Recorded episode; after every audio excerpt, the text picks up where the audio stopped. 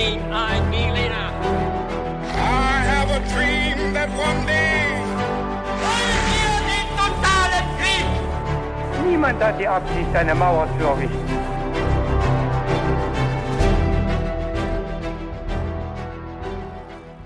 Hi und willkommen zurück zu einer neuen Folge bei His to Go. Und das wie immer mit mir, Viktor. Und mit mir, David. Und bevor es gleich losgeht mit der Geschichte, sage ich noch ganz kurz äh, was dazu, wie wir immer dabei vorgehen. Und zwar ist es so, dass David jetzt eine Geschichte vorbereitet hat und die uns auch nachher gleich erzählt. Und ich weiß nicht, worum es gehen wird in dieser Geschichte, bin auch schon ganz gespannt. Und wir steigen dabei immer mit äh, drei ganz kniffligen Fragen ein. Also meistens drei, vielleicht sind es heute ja vier, mal schauen. Und heute ist es auch so, dass wir die Aufnahme online machen, weil wir beide nicht gemeinsam in Freiburg sein können und uns nicht gegenüber sitzen können. Ja. Und äh, mal schauen, wie es klappen wird. Wir sind guter Dinge, wir haben es ja schon mal gemacht während dem Genau. Lockdown. Und ja, bevor wir jetzt mit der Geschichte anfangen, haben wir dann immer noch eine ganz besondere Frage und die stelle ich dir jetzt, David. Was trinkst du heute zum Podcast? Ja, ich habe mir heute ähm, wieder einen meiner bewährten Milchshakes gemacht mit äh, gefrorenen Bananen. Also einen sehr kühlen, erfrischenden Milchshake und der schmeckt auch sehr gut. Was hast du denn dabei? Okay, ja, bei mir ist es nicht so exotisch. Äh, Ich trinke einen Kaffee, ganz einfach. Okay. Ganz untypisch für unseren Podcast. Ja, und äh, jetzt bin ich gespannt auf deinen Einstieg äh, oder deine Fragen. Ja, wir haben erst einen Einstieg und dann werde ich dich mit ein paar Fragen Okay. bombardieren. Und dann würde ich sagen, fangen wir einfach mal direkt an.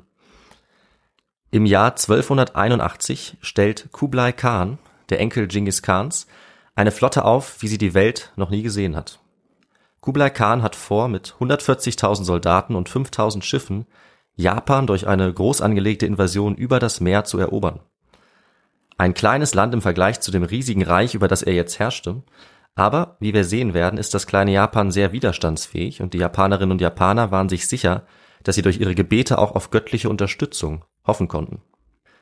Um diese Invasion Japans wird es heute gehen in der Folge und wir schauen uns auch an, wie Kublai Khan in die Position kommt, Japan überhaupt angreifen zu können, also wie die Mongolen zu einer Weltmacht geworden sind, wie es kaum jemals eine größere gegeben hat und wie sie unsere Welt noch über Asien hinaus für immer verändert haben. Aber bevor wir uns das genauer anschauen, Victor, habe ich natürlich ein paar Fragen zum Einstieg mitgebracht. Bist du bereit? Ich bin bereit, David. Alles klar. Die erste Frage lautet, was war kein Grund für das Scheitern der zweiten mongolischen Invasion Japans? Und ich habe hier vier Antwortmöglichkeiten. Du musst die eine Okay. finden, die nicht stimmt. Okay. Und zwar A, die gut organisierte japanische Verteidigung, B, die schlechte Planung und Organisation durch Kublai Khan, C, die koreanische Seite, die Japan zur Hilfe eilte, oder D, ein großer Taifun, der die mongolische Flotte zerstörte. Okay, ich weiß die Antwort leider nicht, deshalb muss ich raten. Und ich sage einfach, es ist B. Ähm, ich glaube nicht, dass Kublai Khan schlecht vorbereitet war. Okay, kann man ja annehmen. Das werden wir uns gleich genauer anschauen. Vorher aber die zweite Frage. Kublai Khan herrschte über welches mongolische Teilreich? Und keine Sorge, ich habe für dich hier auch wieder vier Antwortmöglichkeiten. A, die Goldene Horde, B, das Ilkhanat, C, die Yuan-Dynastie oder D, das Chagatai-Khanat. Okay. Also ich glaube, die Goldene Horde ist es nicht. Ähm, Mhm. Das letzte hat mir auch gar nichts gesagt. Das Ilkhanat und die Huan-Dynastie sagen mir was. Ähm, ich äh, bin mir aber nicht sicher, welcher Herrscher welche Dynastie begründet hat. Ich tippe jetzt einfach mal, dass es die, äh, die Huan-Dynastie war. Die Yuan-Dynastie. Okay. Ja. Oder Yuan, genau. Also nicht so spanisch ausgesprochen, wie ich es gerade gemacht habe. Genau, mit Y geschrieben wahrscheinlich. ja. Ähm, okay, dann kommen wir doch gleich zur letzten Frage. Wer ebnete denn Kublai Khan den Weg zur Macht? War das sein Vater, seine Mutter, sein Onkel oder sein Jugendfreund? Oh, das weiß ich äh, leider auch nicht. Mhm. Gute Fragen auf jeden Fall. Danke. Und äh, vielleicht ist es ja wie so oft in der Geschichte die Mutter, die ihm diesen Weg geebnet hat. Und deshalb tippe ich mal auf die Mutter. Okay, dann lass uns das jetzt mal gemeinsam herausfinden. Mhm. Jetzt haben wir ja durch die Fragen schon mal eine Idee, worum es in der Folge gehen wird. Und jetzt schauen wir uns als nächstes zuallererst mal den Aufstieg der Mongolen an von einem Steppenvolk unter viel zur Weltmacht. Denn Viktor, was brauchen wir natürlich, um später die Invasion Japans auch einordnen zu können? Dafür brauchen wir in jedem Fall den historischen Kontext. Ganz genau. Den historischen Kontext des Aufstiegs der Mongolen. Mit dem starten wir. Und äh, der startet natürlich mit einem Mann, den wir alle kennen. Du kannst es gerne sagen, Viktor. Ja, das ist natürlich Genghis Khan. Genau. Das ist Genghis Khan. Er hieß am Anfang allerdings noch anders, äh, nämlich Temujin, was vermutlich für Schmied steht auf Tatarisch. Und dass dieser Temujin äh, später ein Imperium aufbauen würde, war am Anfang, wie so oft in der Geschichte, alles andere als absehbar. Äh, Temujin war ein Mongole, also Teil eines eigentlich sehr kleinen Volkes von Nomaden in der heutigen Mongolei. Und zu Beginn seines Lebens war er ohne Land, ohne Besitz. Er war verstoßen und er wurde verfolgt, zusammen mit seinen Geschwistern und der Mutter. Sein Vater war nämlich gerade erst ermordet worden und um in dieser Situation jetzt überleben zu können, musste Temujin eine harte, brutale Kindheit durchmachen. Er war ständig auf der Flucht vor Feinden und er hat dabei aber auch früh gelernt, entschlossen und rücksichtslos zu handeln. Und aufgrund seiner bitteren Erfahrung hatte er wohl die Eigenschaften, um sich gegen die anderen mongolischen Clans durchzusetzen, was er dadurch bewiesen hat, dass er durch geschickte Diplomatie und auch durch Kampfgeschick bis ins Jahr 1206 die Mehrheit der sogenannten turko-mongolischen Stämme in der eurasischen Steppe entweder unterwerfen konnte oder besiegen oder auch zu Verbündeten machen konnte. Und die hatten sich vorher eben ständig untereinander bekämpft, aber jetzt haben sie ihn zu ihrem Anführer gemacht und ihm die Treue geschworen. Und zu dem Zeitpunkt dann, als er das geschafft hatte, wurde ihm auch der Name gegeben, unter dem wir ihn heute alle kennen, Genghis Khan, der mächtigste aller Khane. Und äh, seine traumatische Kindheit wird bis heute auch in der Forschung oft als Ursache gesehen für seine spätere Brutalität und Gnadenlosigkeit, aber eben auch für seinen Erfolg. Und äh, schon in den zeitgenössischen Quellen hatte Genghis Khan, wie heute auch noch, denke ich, ein barbarisches Bild bekommen. Das hat er allerdings selber auch immer weiter befeuert, weil es für ihn einfach nützlich war, als gnadenlos bekannt zu sein, damit sich bei den großen Eroberungen, die er dann gemacht hat, die Menschen ihm auch bereitwilliger unterworfen haben. Und brutal, das war er auch zweifellos, aber man muss dazu sagen, er war auch ein geschickter Politiker und Diplomat und er hat stets auch Verbündete gesucht und natürlich mit seiner schlagkräftigen berittenen Armee seine Feinde unterworfen, aber es war eben jetzt nicht nur Kriegsführung, die er betrieben hat. Und so hat er es geschafft, seinen Herrschaftsbereich immer weiter von der Steppe aus auszudehnen, nach Nordchina und auch in die Gebiete unter muslimischer Herrschaft. Dabei hat er immer auch Unterstützung erhalten, weil viele Menschen in den Gebieten, die er erobert hat, die haben ihn nicht nur gefürchtet und gehasst, sondern viele haben es auch begrüßt, sich eben einem so erfolgreichen Herrscher anschließen zu können, weil sie oft auch im Konflikt waren mit den lokalen Herrschern vor Ort. Und wie der Historiker George Lane schreibt, hat Genghis Khan dabei vielleicht die erste große Globalisierung der Geschichte initiiert. Weil diese Eroberungen haben Massen an Menschen in Bewegung gesetzt und das erst durch Zwang, später dann aber auch freiwillig. Also es wurden dann eben Kontakte geknüpft über den Bereich der Mongolei hinaus. Es wurden Bündnisse geknüpft und das hat sich sogar positiv Mhm. auf die globale Wirtschaft ausgewirkt. Also französische Silberschmiede haben für die Mongolen gearbeitet, persische Dichter haben für sie geschrieben und auch deutsche Soldaten haben in den mongolischen Armeen gekämpft zu dieser Zeit. Genau, da merkt man auch, dass eben so ein großer Herrschaftsbereich auch hilfreich ist, um dann ähm, ja eben große Handelsnetzwerke aufbauen zu können, weil vorher, wenn das viele kleine Herrschaftsgebiete sind, ist es natürlich schwieriger, ähm, dort den Handel aufblühen zu lassen. Ganz genau, dadurch waren Ost und West jetzt durch die Mongolen so eng verknüpft wie eigentlich nie zuvor.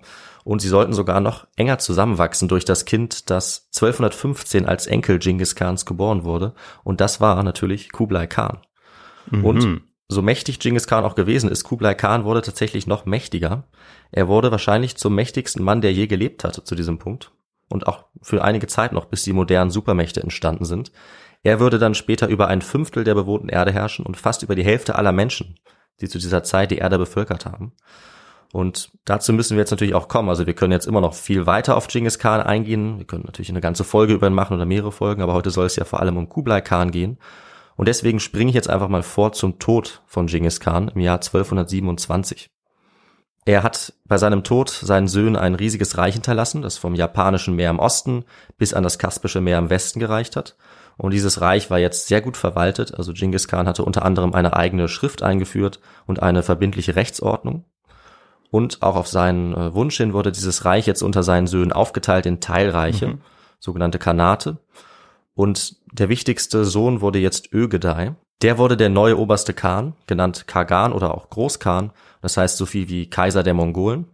Und die anderen Söhne waren jetzt einfach Khane, also Herrscher, die jeweils eben über einen Teil dieses großen Reichs geherrscht haben. Und alle Söhne Genghis Khans haben jetzt das Reich weiter ausgedehnt nach Iran, nach Korea und Nordchina. Und auch der Vater Kublais war dabei, der hieß Tolui. Und auch der hat über so ein Teilreich geherrscht, nämlich die Mongolei, was auch das Herzstück des Reiches war. Ja. Aber er hat es nicht sehr lange getan. Er ist nämlich schon nach kurzer Zeit gestorben. Und äh, für die Zukunft Kublais war deshalb eine andere Person wichtiger. Dazu hatten wir eine Frage und Victor, du hast ins Schwarze getroffen. Das war nämlich die Mutter. Nein, tatsächlich. Ja. Okay. Da bin ich jetzt gespannt, wie es dazu kommt. Ja, das werde ich dir jetzt mal erklären. Äh, die Mutter Kublays hieß nämlich Sorkatani. Die kommt jetzt ins Spiel und äh, als machtbewusste, intelligente Frau hatte sie zu der Zeit einige Möglichkeiten, ihre Position auszubauen. Denn Frauen hatten insgesamt in der mongolischen Gesellschaft einen vergleichsweise starken Stand, vor allem im Gegensatz zu Europa zum Beispiel. Also sie sind mit in den Krieg gezogen, sie haben gekämpft und gejagt beispielsweise. Mhm. Und vor allem war es in der mongolischen Gesellschaft auch Brauch, dass eine Witwe den Besitz ihres Mannes verwaltet hat, bis der älteste Sohn ja, alt genug war, um das selber zu übernehmen. Das ja. kennen wir vielleicht ein bisschen aus der Folge zu Hatshepsut. Da war das ja auch so und genau wie Hatshepsut hat auch Sorkatani es ziemlich gut verstanden, die Macht so schnell nicht wieder abzugeben. Und sie hat von Ögedei, dem Großkhan, jetzt die Autorität bekommen, ihre Familie, ihre eigene Armee, die Bevölkerung und insgesamt das Teilreich ihres Todmannes zu regieren und zu kontrollieren. Und damit war sie jetzt im Prinzip Königin der Mongolei, also dieses Gebietes, dieses Teilreiches. Und die einzige Person, der sie noch unterstand, die noch mächtiger war, war eigentlich der Großkhan Ögedei. Und damit war sie ohne jeden Zweifel eine der mächtigsten Personen auf der Welt zu dieser Zeit. Und sie war jetzt gerade so ungefähr 40 Jahre alt. Äh, sie war sehr ehrgeizig und hat ihre Macht auch noch sehr lange behalten.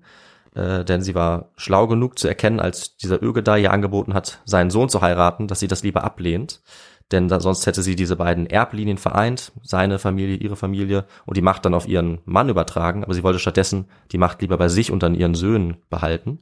Sie hat also nicht erneut geheiratet und ist dann 15 Jahre lang erfolgreich Herrscherin gewesen als Single, hat sich dabei einen hervorragenden Ruf auch erarbeitet als weise und entschlossene Herrscherin.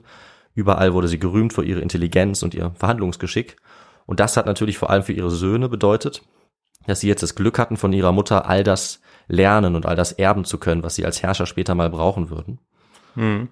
Und äh, deswegen hat Sorkatani sichergestellt, dass sie alle gut gebildet waren, dass sie die traditionellen mongolischen Bräuche kannten und auch die Gesetzgebung Genghis Khans. Und was auch ganz interessant ist, das mongolische Imperium war immer sehr stark multikulturell und multiethnisch geprägt und deswegen sollten jetzt die Söhne auch mit allen Untertanen und Verbündeten vertraut sein. Sie haben also die christliche, die muslimische, die buddhistische und auch die konfuzianistische Religion und die Kultur sehr gut kennengelernt und äh, wurden dann, wie Genghis Khan eigentlich auch, zu relativ toleranten Herrschern erzogen. Was, äh, ich weiß nicht, wie es dir geht, Victor, aber wahrscheinlich ein Merkmal ist, dass viele nicht unbedingt mit den großen Mongolen-Herrschern in Verbindung bringen würden. Ja, mit Sicherheit nicht. Genau, aber die Mongolen waren doch toleranter, als man denken würde. Das werden wir jetzt auch noch ein bisschen hören im Laufe der Geschichte. Ähm, und sie haben jetzt aber erstmal ihr Reich immer weiter vergrößert, während ähm, Kublai mit seinen Brüdern herangewachsen ist. Und äh, dabei wurde unter anderem der Kaiser der chinesischen Jin-Dynastie beseitigt. Der war im Norden Chinas. Dieser mhm. Norden war jetzt eben in den Händen der Mongolen. Das war natürlich durch Krieg erreicht worden. Und also, dass die Mongolen für ihre brutale Kriegsführung bekannt sind, das kommt auch nicht von irgendwo her. Und in Nordchina zum Beispiel ist die Bevölkerung auch enorm zurückgegangen. Also da wurden Millionen Menschen durch die Mongolen vertrieben oder getötet. Und die Mongolen sind auch Richtung Westen weiter vorgestoßen. Da hatten wir auch mal drüber geredet, Viktor, dass sie es fast bis nach bis ins heutige Deutschland geschafft haben. Ja, bis nach Polen, ne? Bis an die polnische Grenze, ja. Genau, aber wohl nicht ganz bis ins heutige Deutschland. Irgendwo nee. war dann Schluss. aber sie sind äh, in alle Richtungen auf jeden Fall sehr weit expandiert. Äh, Ögedei Khan hat dann auch zu Hause die, weiter die schriftlichen Gesetze ausgebaut, die Steuern und die Verwaltung, die hervorragend war unter den Mongolen.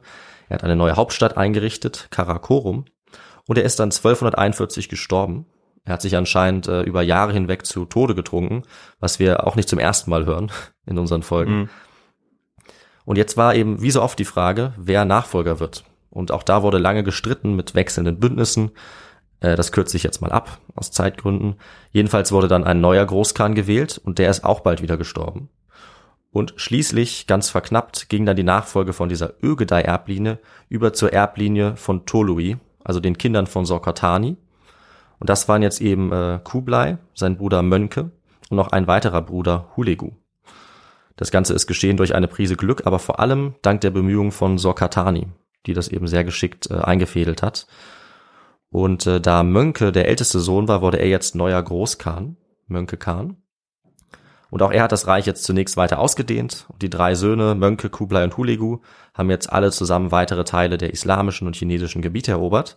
Und Kublai hat dabei dann immer mehr die Kontrolle über Nordchina übernommen, hat sich mit den Gegebenheiten dort äh, gut vertraut gemacht und er wurde auch beraten von einem Team von Türken, Chinesen, Mongolen. Die Jin-Dynastie in Nordchina war schon untergegangen und in Südchina gab es allerdings noch eine weitere Dynastie, die jetzt so ein bisschen ähm, ja zum Ziel Kublais wurde. Das war die sogenannte Song-Dynastie. Das heißt, es gab zu diesem Zeitpunkt zwei chinesische Dynastien und äh, auch die Song-Dynastie war jetzt immer stärker in Bedrängnis durch die Mongolen, ähm, doch auch vor allem durch deren überlegene Kriegstaktik. Und äh, da müssen wir an dieser Stelle natürlich auch mal kurz drüber reden. Viktor, was hat die Kriegstaktik der Mongolen so erfolgreich gemacht, dass sie äh, fast alle Gegner schlagen konnten? Weißt du das? Ähm, ja, also ich glaube, ich habe zumindest so ein Bild im Kopf. Und zwar ist es so, dass sie ähm, vor allem auf, äh, auf Pferden angegriffen haben, Mhm. ähm, also als Reiter ähm, und äh, sehr schnelle Attacken auch gefahren haben. Also das ist so ein bisschen das Bild, das ich im Kopf habe. Das ist sehr Aha. Äh, beschränkt, wie ich gerade sehe, aber äh, genau, also so überfallartige Angriffe. Ja, ist schon, also das ist nicht beschränkt. Das ist schon, du triffst es auf den Punkt, würde ich sagen. Also die Reiter, vor allem die berittenen Bogenschützen, das waren die größte Waffe der Mongolen. Mm, genau, ja. Die waren eben extrem gut ausgebildet. Sie waren so mobil, dass, wie du gesagt hast, dass sie blitzschnell heranreiten konnten, dann den Gegner mit Pfeilen bombardieren und dann eben ganz schnell wieder umkehren. Sie konnten auch beim Wegreiten äh, sich umdrehen und weiterschießen, so dass sie die Gegner eben auch gut in die Falle locken konnten. Und ja, im Prinzip war das diese überlegene Taktik, ganz vereinfacht gesagt, mit der sie auf dem Land eigentlich jede Armee besiegen konnten. Das haben sie auch Mhm. getan. Dazu kam, dass sie oft eine hervorragende Versorgung hatten. Und damit waren sie eigentlich so unaufhaltsam, dass sie es bis nach Bagdad geschafft haben. Dort haben sie das mächtige Kalifat der Abbasiden vernichtet und auch die gesamte Bevölkerung Bagdads niedergemetzelt. Die Quellen sprechen von bis zu 800.000 Toten. Also auch wenn es Okay. Auch wenn es vielleicht einige weniger waren, weil da äh, übertrieben wurde, waren es auf jeden Fall Zehntausende, die sie einfach umgebracht haben. Äh, Sie sind dann auch noch weiter nach Syrien und Ägypten gezogen und erst da war ihre Expansion dann äh, nach Westen, aber am Ende angelangt. Also dort wurden sie tatsächlich besiegt. Und es gab allerdings natürlich noch Kublai Khan, der weiterhin im Osten war und der war noch lange nicht fertig mit Erobern. Er hat seinen Blick jetzt weiter nach Süden gerichtet, auf die Song-Dynastie. Und die waren zu diesem Zeitpunkt eigentlich einer der mächtigsten Staaten der Welt. Dort haben ungefähr 70 Millionen Menschen gelebt, auf einem sehr fruchtbaren Gebiet rund um den Yangtze-Fluss. Und wir müssen uns jetzt diesen Gegensatz mal klar machen, weil die Mongolen einfach viel, viel weniger waren im Vergleich. Also die waren ein Volk von vielleicht einem Prozent der Song-Bevölkerung. Einige hunderttausend Menschen. Ich habe die Zahl gesehen, dass es meistens wohl nie mehr als 200.000 Mongolen gab. Ja. Und sie kamen ja auch aus der Steppe. Und sie haben jetzt eben ein viel größeres Volk angegriffen, in einem ganz anderen Gebiet, das kulturell wahnsinnig fortschrittlich war in Kunst, Literatur, Landwirtschaft. Aber der springende Punkt war, militärisch waren die Song Genau. schlechter organisiert. Und deswegen äh, konnten sie nicht verhindern, dass über kurz oder lang auch durch geschickte Bündnispolitik die Mongolen immer mehr Boden gewonnen haben gegen die Song. Kublai hat dann mit seinen Beratern zusammen auch erst das Königreich Dali erobert, das ist im Süden Chinas heute, das heutige Yunnan. Er hat das unter seine Herrschaft gebracht. Dann allerdings wurde sein Fortschritt kurz unterbrochen, als äh, der nächste Großkhan gestorben ist, diesmal eben sein Bruder Mönke. Und jetzt ist auch der Moment erreicht gewesen, in dem Kublai zum mächtigsten Menschen auf der Erde wurde. Denn es gab jetzt wieder einen Streit um die Nachfolge. Also das prägt eigentlich die mongolische Geschichte sehr stark. Und jetzt wurde Kublai selber als Großkhan ausgerufen, als Kublai Khan, eben als Nachfolger seines Bruders. Das Problem war nur, dass gleichzeitig auch sein jüngerer Bruder sich als Großkhan hat ausrufen lassen, Arik Buga Khan. Und das hat natürlich zum Konflikt geführt und letztlich zum Krieg. Und kurz gesagt hat Kublai Khan es eben geschafft, diesen Krieg zu gewinnen. Und wie ist das jetzt? In welchem Jahr fanden jetzt die Wahlen oder die Ernennung dann zum Großkhan statt? Äh, ja, gut, dass du das fragst, äh, damit wir noch mal ein bisschen wissen, wo wir uns jetzt gerade befinden. Also 1260 war das. Da war eben gerade sein Bruder gestorben und jetzt gab es eben diese doppelte Großkhan-Ernennung und es hat Okay. sich dann noch einige Jahre hingezogen, bis dann eben der Bruder besiegt wurde von Kublai und er dann alleiniger Großkhan war. Allerdings muss man dazu sagen, dass jetzt diese Entwicklung dazu geführt hat, dass es eigentlich bald schon kein eines Imperium mehr gab, kein geeintes, ähm, weil vorher gab es ja auch schon diese Teilreiche und die haben sich immer mehr verselbstständigt. Und spätestens durch diesen Kampf zwischen Kublai und äh, seinem Bruder gab es dann immer mehr eigentlich den Prozess, dass die Teilreiches auseinandergedriftet sind. Hm, das ist ja öfters das Problem. Genau, genau. Und so ist es auch hier, gerade wenn das Reich so groß ist. Ne? Hm. Und äh, Kublai Khan war jetzt zwar nominell offiziell der Großkhan, aber eigentlich ähm, hat er dann vor allem nur noch über sein eigenes Reich geherrscht und die anderen sind so ein bisschen auseinandergebrochen und haben sich in diese verschiedenen Khanate aufgeteilt. Und das eigene Reich von Kublai Khan, das wurde jetzt natürlich äh, vor allem der Bereich im Osten. Also die einmal die Mongolei hat er unter seiner Herrschaft und dann gab es eben das große China, was er jetzt äh, ins Auge gefasst hat und was er jetzt natürlich komplett erobern wollte. Und äh, er hat es dann auch geschafft, die Macht der Song-Dynastie immer weiter zu untergraben, bis die dann 1279 auch untergegangen ist. Und äh, Kublai sie eben in sein neues Reich einverleibt hat. Und dieses Reich hat er selber dann ab 1271 auch als Yuan-Dynastie ausgerufen. Das heißt, Victor, okay. du hattest den richtigen Riecher. Okay. Ja, ich, ich, äh, das Il-Kanat, ich glaube, das war vorher das Kanat. Ist das richtig? Nee, die waren schon, die waren alle vier gleichzeitig tatsächlich. Ach so, okay. Dann hatte ich das anders im Kopf. Aber okay. Ja, das waren eben die vier Teilreiche, die sozusagen aus diesem großen Reich, was Genghis Khan begründet hatte, dann entstanden sind. Ja. Mhm, mh. Die Goldene Horde ist ja bekannt, die war weiter im Norden. Genau. Und äh, Kublai Khan war im Osten und dann das Ilkhanat eben weiter im Westen. So war das aufgebaut. Ähm, Kublai Khan hatte eben jetzt den mächtigsten Stand aller Herrscher über diese Teilreiche, weil er diesen wahnsinnig großen Bereich Mongolei, China hatte und weil er eben auch noch weiter erobert hat. Also er hat immer noch nicht aufgehört, nachdem er jetzt diese Yuan-Dynastie begründet hatte. Und ähm, er war relativ erfolgreich auch mit dieser Dynastie. Also über 100 Jahre war jetzt China unter der Herrschaft der Mongolen in dieser Zeit. Und äh, er hat eine neue Hauptstadt gegründet. Das wurde Kanbalik. Und ich glaube, du kennst auch dieses Kanbalik, Victor, weil wir äh, das heute unter einem anderen Namen kennen. Nämlich, welche Stadt ist es? Natürlich. Äh, Kanbalik, also eine Stadt, die er gegründet hat in China. Genau. Und es ist eine sehr bekannte Stadt heute. Ja, dann China. ist es vielleicht Peking. Ganz genau. Richtig. Okay. Also auch hier ist äh, Kublai Khan sehr wichtig für die heutige Zeit, äh, weil er eben Peking erstmals zur Hauptstadt gemacht hat für sich selbst. Ah, interessant. Und ähm, ja, also auch Peking ist mongolisch stark geprägt in der Vergangenheit. Und es gab auch noch eine weitere zentrale Stadt, die könnte dir auch was sagen, nämlich Chengdu. Und ich glaube, Victor, du kennst äh, einen Reisenden, der Kublai genau in der Stadt Chengdu besucht hat. Ja, das ist richtig. Das ist der Venezianer Marco Polo. Da haben wir ja eine Folge drüber gehabt. Du hast uns ja erzählt, wie er genau dahin gekommen ist und eben dann den Großkhan Kublai Khan getroffen hat. Richtig. Und ja, Kublai hatte jetzt mit der Yuan-Dynastie äh, einen Nachfolgestaat des mongolischen Reichs geschaffen. Da war er dann sowohl Großkhan als auch chinesischer Kaiser. Und er hat es auch ziemlich gut verstanden, zwischen diesen beiden Funktionen zu navigieren und ein natürlich total multikulturelles, multiethnisches Imperium zu regieren. Er hat über das im Prinzip gesamte Gebiet des heutigen Chinas geherrscht, dazu die heutige Mongolei. Dann hat er Korea auch noch unterworfen und andere Gebiete.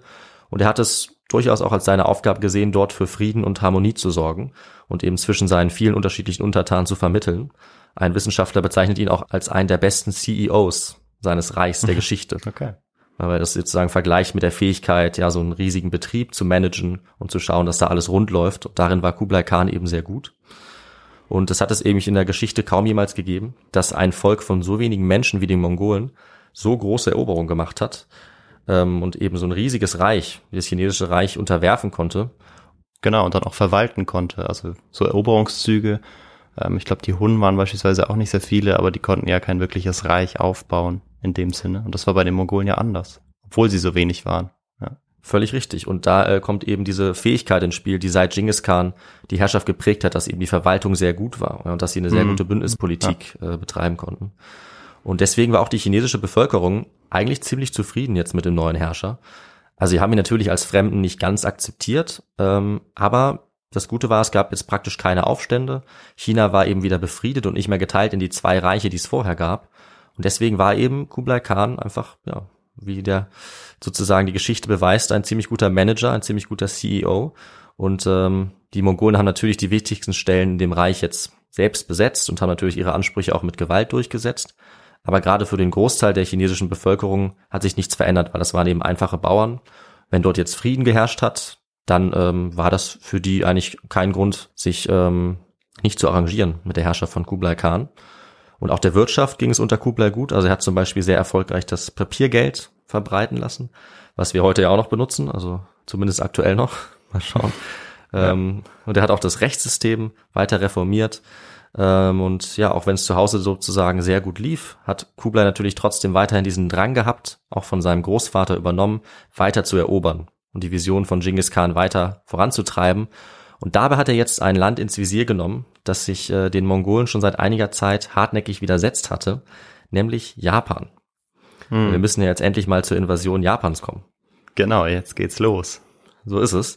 Ganz kleine Vorgeschichte ist, dass Japan und China eigentlich viele Jahrhunderte nicht wirklich viel miteinander zu tun hatten. Also sie hatten keine Konflikte, sie waren einfach ganz gute Handelspartner.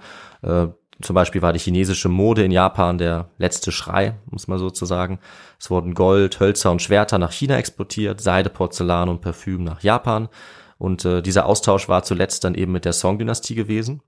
Und das war auch der Grund, wieso Kublai Khan äh, nicht gut auf Japan zu sprechen war, weil er war ja mit mhm. der Song-Dynastie im Krieg und hat jetzt eben ein Auge auf Japan geworfen, weil er Angst hatte, dass sie die Song-Dynastie unterstützen, also zu Recht auch gegen ihn. Und deswegen war es aus seiner Sicht jetzt am besten, Japan sicherheitshalber mal auszuschalten und zu erobern. Einfach auch, weil er es konnte, dachte er jedenfalls. Hm. Und ähm, er hat von seinen Beratern, er hatte zum Beispiel einen koreanischen Mönch, der für ihn übersetzt hat, hat er auch mitbekommen, dass Japan angeblich zumindest von einem schwachen Kaiser regiert wurde, dass es zerstritten war in rivalisierende Warlords und Samurai-Krieger, die jetzt nicht besonders auf die Verteidigung der Küste bedacht waren, sondern eher auf ihren Ehrenkodex und die Kriegsführung im Land selbst. Und vor allem hatten sie keine große, gut organisierte Armee wie die Mongolen.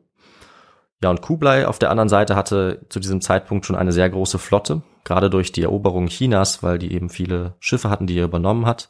Und er hatte auch eine Art Sprungbrett, von dem aus er Japan gut erreichen konnte, nämlich Korea, das äh, unter seiner Kontrolle stand. Und das war nur 200 Kilometer oder ist natürlich auch heute noch nur 200 Kilometer von Japan entfernt. Das heißt, es war eigentlich eine ganz gute Ausgangslage für ihn. Mhm. Und Korea hatte vor allem auch einen sehr guten, fortschrittlichen Schiffsbau. Und das hat er sich zunutze gemacht und hat jetzt von den Koreanern sich Schiffe bauen lassen. Erst um gegen die Song zu kämpfen und dann eben waren diese Schiffe auch übrig noch für die Invasion Japans. Und äh, dann hat Kublai im Prinzip nur noch einen guten Grund gebraucht, um diesen Krieg anzufangen. Und den hat er bekommen, als er 1266 eine Delegation nach Japan geschickt hat mit der Aufforderung, sich zu ergeben, sich den Mongolen zu unterwerfen. Die Japaner waren erstmal ja überrascht und hatten schon natürlich auch Angst vor dem mächtigen Feind. Die haben diese Nachricht dann an den Shogun überbracht, den militärischen Herrscher Japans, dann an den Tenno, den japanischen Kaiser. Und die haben die Delegation dann aber einfach wieder zurückgeschickt, ohne eine konkrete Antwort zu geben.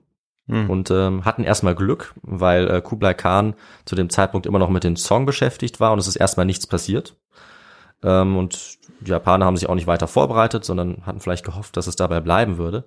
Allerdings kam kurze Zeit später, jetzt im Jahr 1271, schon wieder die nächste Delegation mit derselben Forderung. Und ähm, die Japaner haben wieder keine Antwort gegeben. Die Japaner haben jetzt aber erkannt, dass sie langsam mobil machen müssen gegen eine bevorstehende Invasion, also dass sie sich bald verteidigen werden müssten. Und äh, sie haben dann die Küstenbefestigung verstärkt. Die Japanerinnen und Japaner waren bereit, sich zu verteidigen, haben dann 1272 nochmal den mongolischen Botschafter abgewiesen und spätestens das war auch eine grobe Beleidigung für Kublai und ein ausreichender Grund für die Invasion. Und äh, deswegen hat Kublai weiter seine Flotte verstärkt und hat dann 1274 erstmals genug Ressourcen gehabt, um jetzt zum Angriff überzugehen. Zum ersten Angriff, muss ich dazu sagen. Okay. Und so sind dann 1274 300 Schiffe und äh, also 300 Kriegsschiffe und 400 noch kleinere Schiffe aufgebrochen. Darauf waren bis zu 40.000 Krieger. Und ähm, wer am Anfang aufgepasst hat, wird merken, dass das noch äh, kleinere Zahlen sind, also dass später noch mal mehr dazukommen werden. Und diese trotzdem ziemlich große Streitmacht natürlich mit 40.000 Kriegern, die sind jetzt von Korea aus gestartet, sind zur Insel Tsushima gesegelt und äh, von dort war es eben nicht mehr weit bis nach Japan und Legenden berichten von der heldenhaften Verteidigung dort in Tsushima. Äh, aber um es kurz zu machen, die Angreifer waren zu stark und die Insel wurde ähm, ja brutal unterworfen.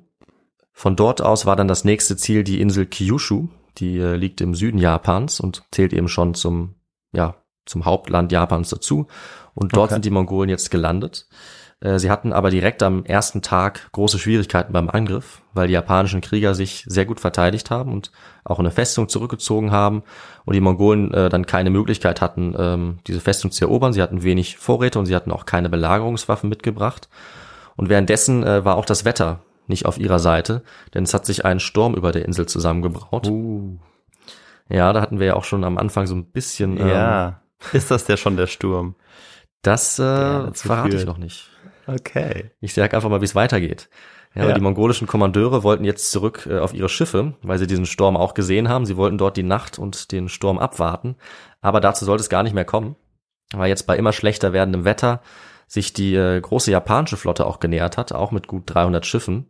Und diese japanischen Schiffe waren sehr klein und wendig und sie hatten äh, trockenes Heu an Bord, das sie äh, anzünden konnten. Sie haben diese Feuerschiffe sozusagen eingesetzt, um die mongolischen Schiffe in Brand zu setzen. Das haben sie auch geschafft äh, und ein Großteil der Flotte war dann in Flammen aufgegangen, während die Japaner schnell entkommen konnten und wieder in die Buchten zurückrudern konnten, wo sie sich natürlich viel besser ausgekannt haben als die Mongolen. Und äh, währenddessen war eben noch dieser starke Sturm dabei, auch die äh, mongolischen Schiffe auseinanderzutreiben und äh, die ganze Lage ziemlich chaotisch zu machen, während jetzt ein großer Teil der Flotte in Flammen stand. Und äh, so war eigentlich noch am selben Tag der Angriff der Mongolen gescheitert. Es war also eine vernichtende Niederlage für die Mongolen. Die Flotte war zerstreut. Äh, ungefähr 13.000 Krieger sind gestorben durch diese Gegenwehr der Japaner vor allem. Und äh, die Überlebenden haben sich nach Korea gerettet. Also die konnten sich gerade noch mit den äh, halb zerstörten Schiffen dorthin äh, bewegen. Und ja, nach dieser schon verheerenden Niederlage, was glaubst du, Viktor, was Kublai Khan sich äh, gedacht hat? Was war seine Reaktion? Ja, er wollte das wahrscheinlich nicht auf sich sitzen lassen, weil du hast ja schon angedeutet, dass es nicht der erste Versuch war, Japan zu erobern. Und er hat wahrscheinlich eine noch größere Armee ausgehoben und das vielleicht ein bisschen besser geplant diesmal. Ja, also äh, mit einigen Sachen hast du recht, mit, aber nicht mit allen Punkten, was wir gleich Okay. sehen werden.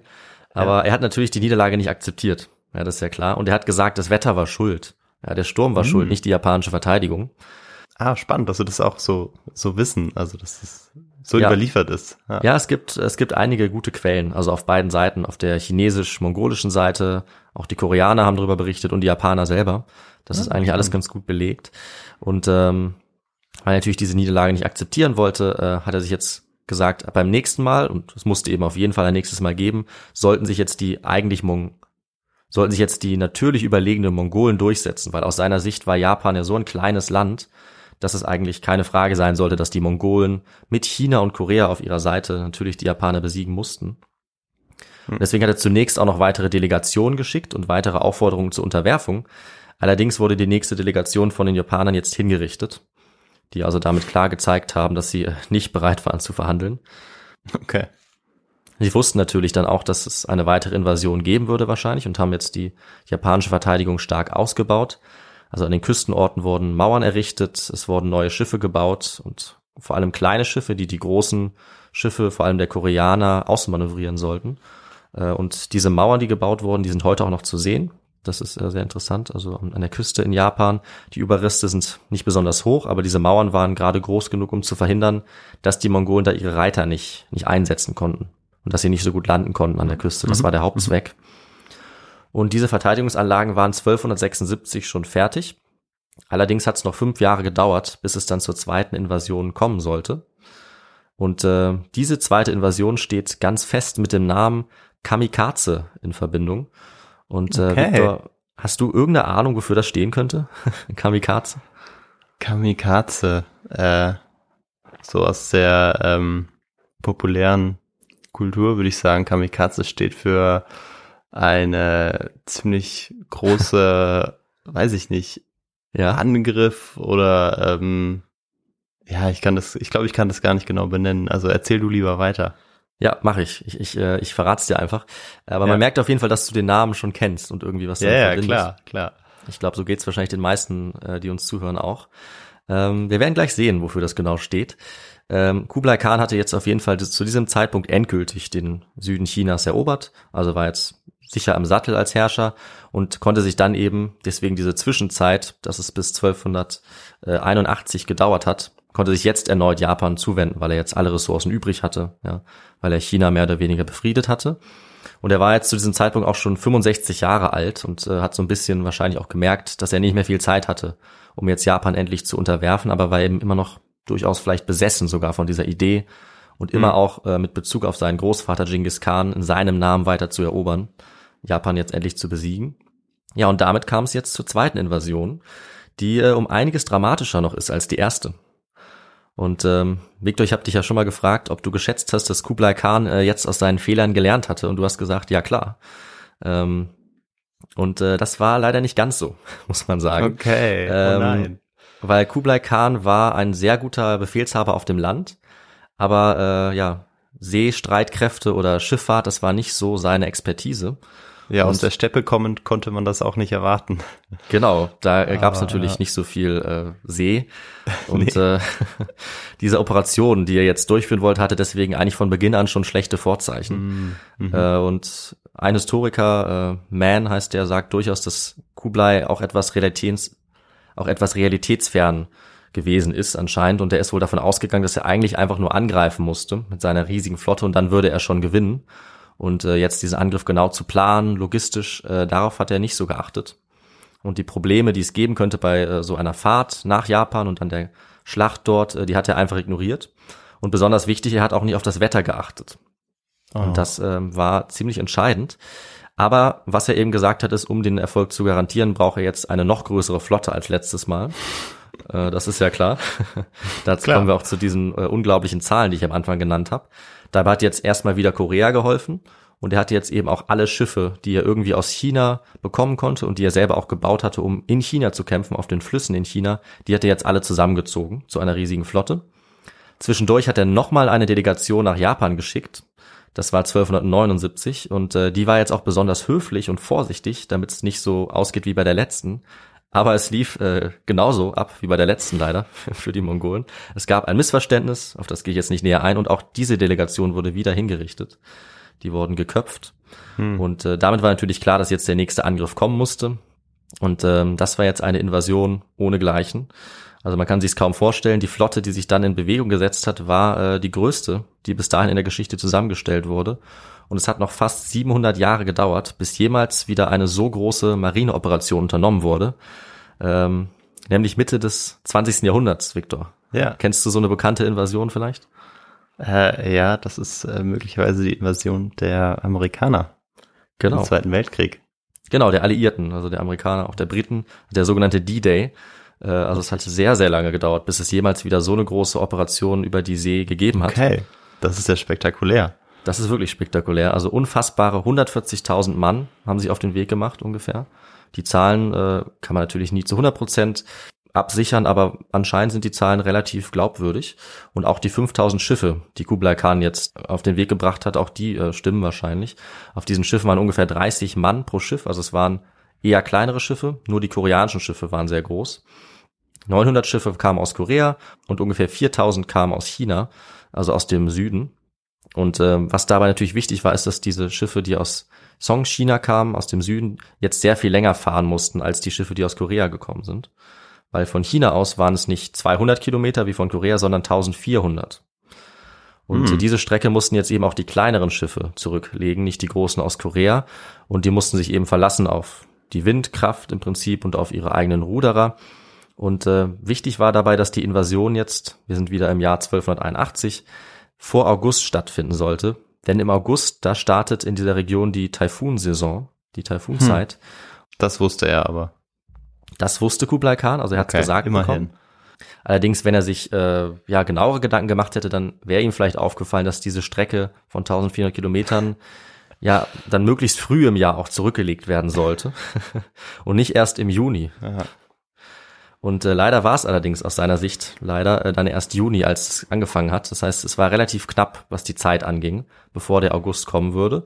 Und äh, ja, Kublai ist dieses Risiko eingegangen. Wie gesagt, er hatte von Seefahrt nicht so viel Ahnung, was natürlich keine gute Voraussetzung ist für die größte Invasion äh, der Geschichte. Und tatsächlich lief dann von Beginn an auch alles schief auf der Seite der Mongolen. Also die koreanische Flotte, die ist wie geplant losgefahren, sogar im äh, Mai schon, und ist dann bei der japanischen Insel Iki angekommen, äh, die chinesische Flotte allerdings hatte große Startschwierigkeiten. Die hatten zu leiden unter starken Winden, Krankheiten, Epidemien, verdorbenen Vorräten und äh, haben einfach sehr lange gebraucht. Und äh, die koreanische Flotte war dann schon gelandet bei dieser Insel bei Iki und die chinesische allerdings nicht.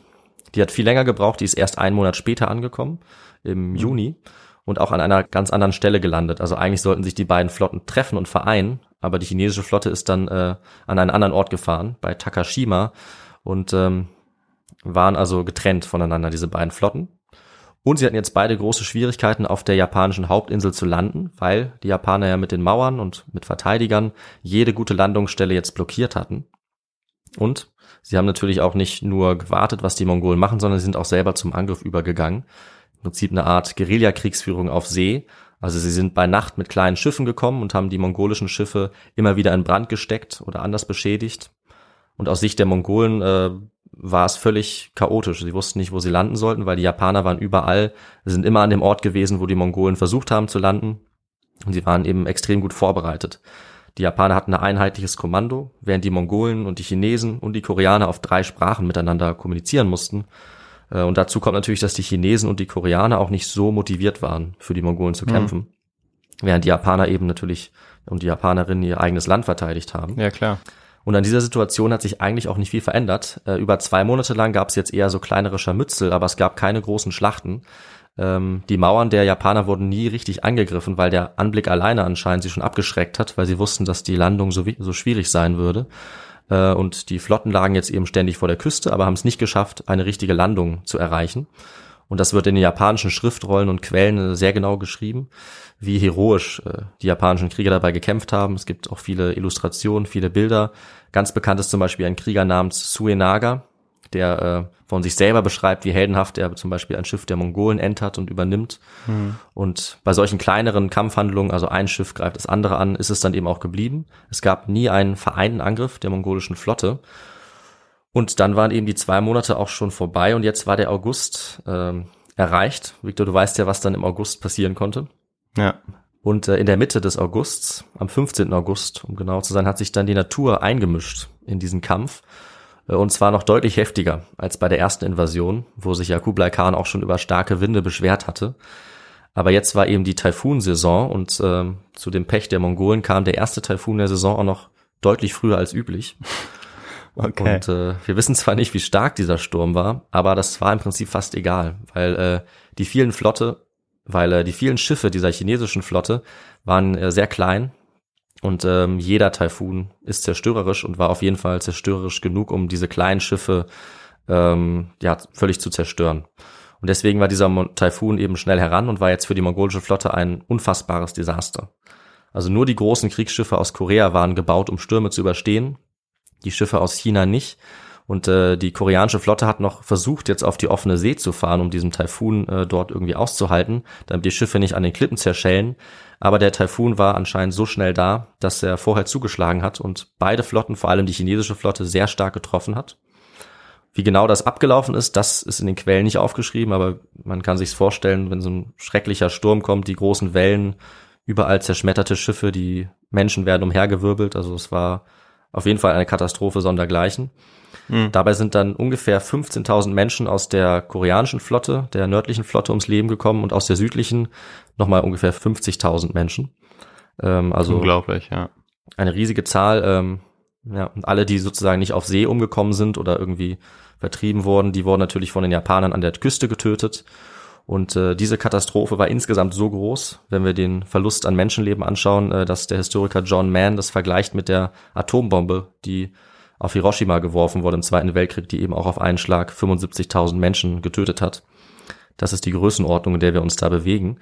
Und äh, eine koreanische Quelle beschreibt es sehr eindrücklich. Da heißt es, dass die Holztrümmer und die Körper der Toten durch den Taifun in einer so festen Masse zusammengepresst waren, dass eine Person von einem Punkt zum anderen über diese Masse rüberlaufen konnte. So war das Ausmaß ah. der Zerstörung. Und okay bei diesen Ausmaßen äh, der Katastrophe ist es wahrscheinlich kein Wunder, dass die japanische Seite sich das eigentlich nur als eine göttliche Intervention erklären konnte oder wollte.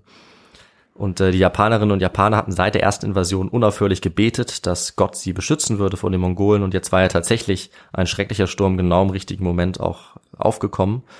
Und diese Interpretation von der göttlichen Hilfe, die wurde dann fest im japanischen Bewusstsein verankert vom göttlich angeordneten Taifun. Und dieser Sturm hat dann den Namen bekommen, von dem wir vorhin gesprochen haben. Das war Kamikaze. Ah, okay. Übersetzt als der göttliche Wind. Ja, der mhm. bewiesen hatte, dass Japan unter göttlichem Schutz stand. Und woher du den Namen vielleicht kennst, Victor, und viele andere vielleicht auch, ist, dass der Name auch äh, aus dem Zweiten Weltkrieg bekannt ist. Ja, genau, ja. Da wurden nämlich mit Kamikaze die japanischen Spezialkräfte genannt, diese Selbstmordkommandopiloten, die mit ihren Flugzeugen in feindliche Schiffe geflogen sind um äh, sie zu zerstören. Und auch da kommt eben dieser Name göttlicher Wind auf. Also dass auch diese Selbstmordpiloten, Kamikaze-Piloten mit göttlicher Unterstützung kämpfen sollten. Aber was bedeutet das? Also was ist die Etymologie des Wortes Kamikaze? Äh, göttlicher Wind. Ah, ist göttlicher Wind, okay. okay. Genau, genau. Und äh, in dem Fall der Piloten ist es vielleicht etwas um die Ecke gedacht, aber im Fall des Taifuns ist es ja doch auch ziemlich, ziemlich genau. passend, diese Übersetzung, würde ich sagen. Ja, ja, das ist ja wortwörtlich. Im Prinzip das, was passiert ist. Ganz genau. Und die, die Japanerinnen und Japaner bis heute haben dem eben einen sehr starken mythischen äh, Touch gegeben. Also diesem göttlichen Wind und das ist ganz stark auch verankert im Bewusstsein äh, Japans. Ja, und jetzt können wir uns natürlich noch fragen, wie diese ganze Aktion, diese Invasion jetzt heute in der Wissenschaft bewertet wird. Ähm, wir hatten ja am Anfang die Frage, wer jetzt für das Scheitern oder den Erfolg der Invasion verantwortlich war. Und heute ist in der Wissenschaft der Konsens immer mehr, dass die Japaner sich ein bisschen unterschätzt haben bei ihrem Fokus auf Kamikaze und dass es weniger die Götter waren und der Sturm äh, als sie selbst und ihre eigene Verteidigung. Und das zeigen eben auch die japanischen Quellen, zum Beispiel dieser Krieger Suenaga, dass die Japaner einfach sehr gut organisiert waren und äh, sehr gut darin waren, die mongolischen Flotten auf Abstand zu halten, so dass sie nie wirklich gefährdet wurden. Und ähm, das Urteil des Historikers Thomas Conlon ist dazu, dass die Japaner eigentlich keine göttliche Intervention nötig hatten und diese Sicht auf die Ereignisse wird von der Archäologie auch bestätigt äh, in den letzten Jahrzehnten.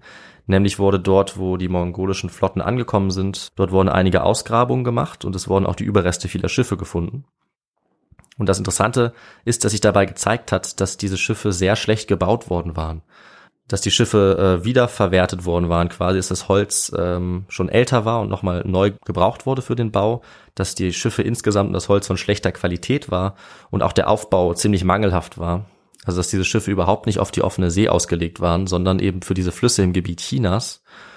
Und äh, die Schlussfolgerung ist dann auch, dass Kublai Khan äh, ganz offensichtlich seine Leute dazu angetrieben hatte, so schnell wie möglich, so viele Schiffe wie möglich zu bauen und eben viele Schiffe einzusetzen, die eigentlich so eine lange Strecke gar nicht fahren sollten und die im Prinzip Todesfallen waren, sobald irgendwas passieren würde. Und mit dem Sturm ist natürlich genau das passiert, was nicht hätte passieren sollen. Und die Schlussfolgerung ist tatsächlich, dass Kublai eben durch seine Machtgier und seine mangelnde Kenntnis der Seefahrt im Prinzip schon vor dem Anfang dieser Invasion die Flotte zum Untergang verurteilt hatte. Hm. Ja, und äh, dass die Planung eben doch so schlecht war, dass das ähm, anders als man bei den Zahlen denken würde, von vornherein sehr schwierig war, Japan mit so einer Flotte zu erobern. Und ja, das war eben das Ende der zwei Invasionen Japans durch Kublai Khan, also eine Kombination der hervorragenden japanischen Verteidigung, der Unfähigkeit Kublai Khans und natürlich auch der Naturgewalten hat dazu mhm. geführt, dass Japan jetzt noch für einige Zeit äh, unabhängig bleiben konnte. Gerade die Amerikaner haben dann äh, erreicht, dass Japan sich später stärker öffnen musste. Allerdings ist das jetzt äh, würde ich sagen, eher der Stoff für eine andere Folge. Mhm. Wir schauen stattdessen lieber noch kurz an, was jetzt mit Kublai Khan noch weiter passiert ist, mit seiner Dynastie. Die hat ja, wie ich gesagt habe, ungefähr 100 Jahre bestanden. Also die Yuan-Dynastie hat bis 368 noch weiter fortbestanden. Dann wurde sie abgelöst von der bekannten Ming-Dynastie. Und damit war dann die mongolische Herrschaft in China auch beendet. Und Kublai Khan selber ist 1294 immer schwächer geworden, ist in dem Jahr dann auch gestorben. Und äh, die mongolischen Teilreiche, die sogenannten Kanate, die haben noch einige Zeit weiter bestanden und sich immer auch wieder in andere Kanate aufgeteilt. Wir haben ja die Namen schon erwähnt. Das bekannteste davon war wahrscheinlich die Goldene Horde. Die hat zum Beispiel auch einen großen Einfluss auf die Geschichte Russlands gehabt. Und ja. für die Geschichte Chinas und Japans war Kublai Khan aber jetzt sehr wichtig gewesen. Das ist, denke ich, äh, auch klar geworden. Also er hat auf der einen Seite Japan gezeigt, dass sie die göttliche Unterstützung auf ihrer Seite haben. Das war sehr wichtig für die Elite Japans, die sich auf diese religiöse Stütze auch immer berufen hat. Und das war jetzt eben gerechtfertigt durch den großen Sieg über die Mongolen. Und auf der anderen Seite war China natürlich durch Kublai Khan in der Form vereinigt worden, wie es eigentlich auch heute aussieht, mehr oder weniger. Und deswegen ist diese Phase mongolischer Herrschaft für die chinesische Identität und die weitere Geschichte eigentlich ganz entscheidend. Auch wenn das heute vielleicht nicht von allen Seiten, nicht von allen chinesischen Seiten so gesehen wird. Aber um es äh, dann zum Schluss nochmal zusammenzufassen, haben wir jetzt gesehen, was ein Mann mit großen Ambitionen erreichen kann, äh, dem natürlich von seinen Vorfahren, vor allem von seiner Mutter, eine riesengroße Macht von Geburt an übergeben wurde. Und ich denke, es wurde jetzt auch ein bisschen klarer in der Geschichte, dass die Mongolen nicht nur brutale Eroberer waren, das waren sie sicherlich, sondern auch geschickte Politiker, Verwalter und äh, eben gerade Kublai Khan, der äh, sein riesiges Reich als der mächtigste Mensch der Welt hervorragend verwaltet hat, aber der eben dabei auch immer wieder an seine Grenzen gestoßen ist, gerade wenn es um die Invasion Japans ging. Und dann würde ich sagen, bevor wir jetzt noch weiter auf äh, mehr Punkte eingehen, beende ich jetzt hier die Folge für heute. Ja, vielen Dank, David, für die äh, sehr spannende Folge. Wir waren jetzt zum ersten Mal so richtig in der Mongolei ja. oder haben uns auch die Perspektive angeschaut. Klar, Marco Polo war natürlich auch in der Mongolei.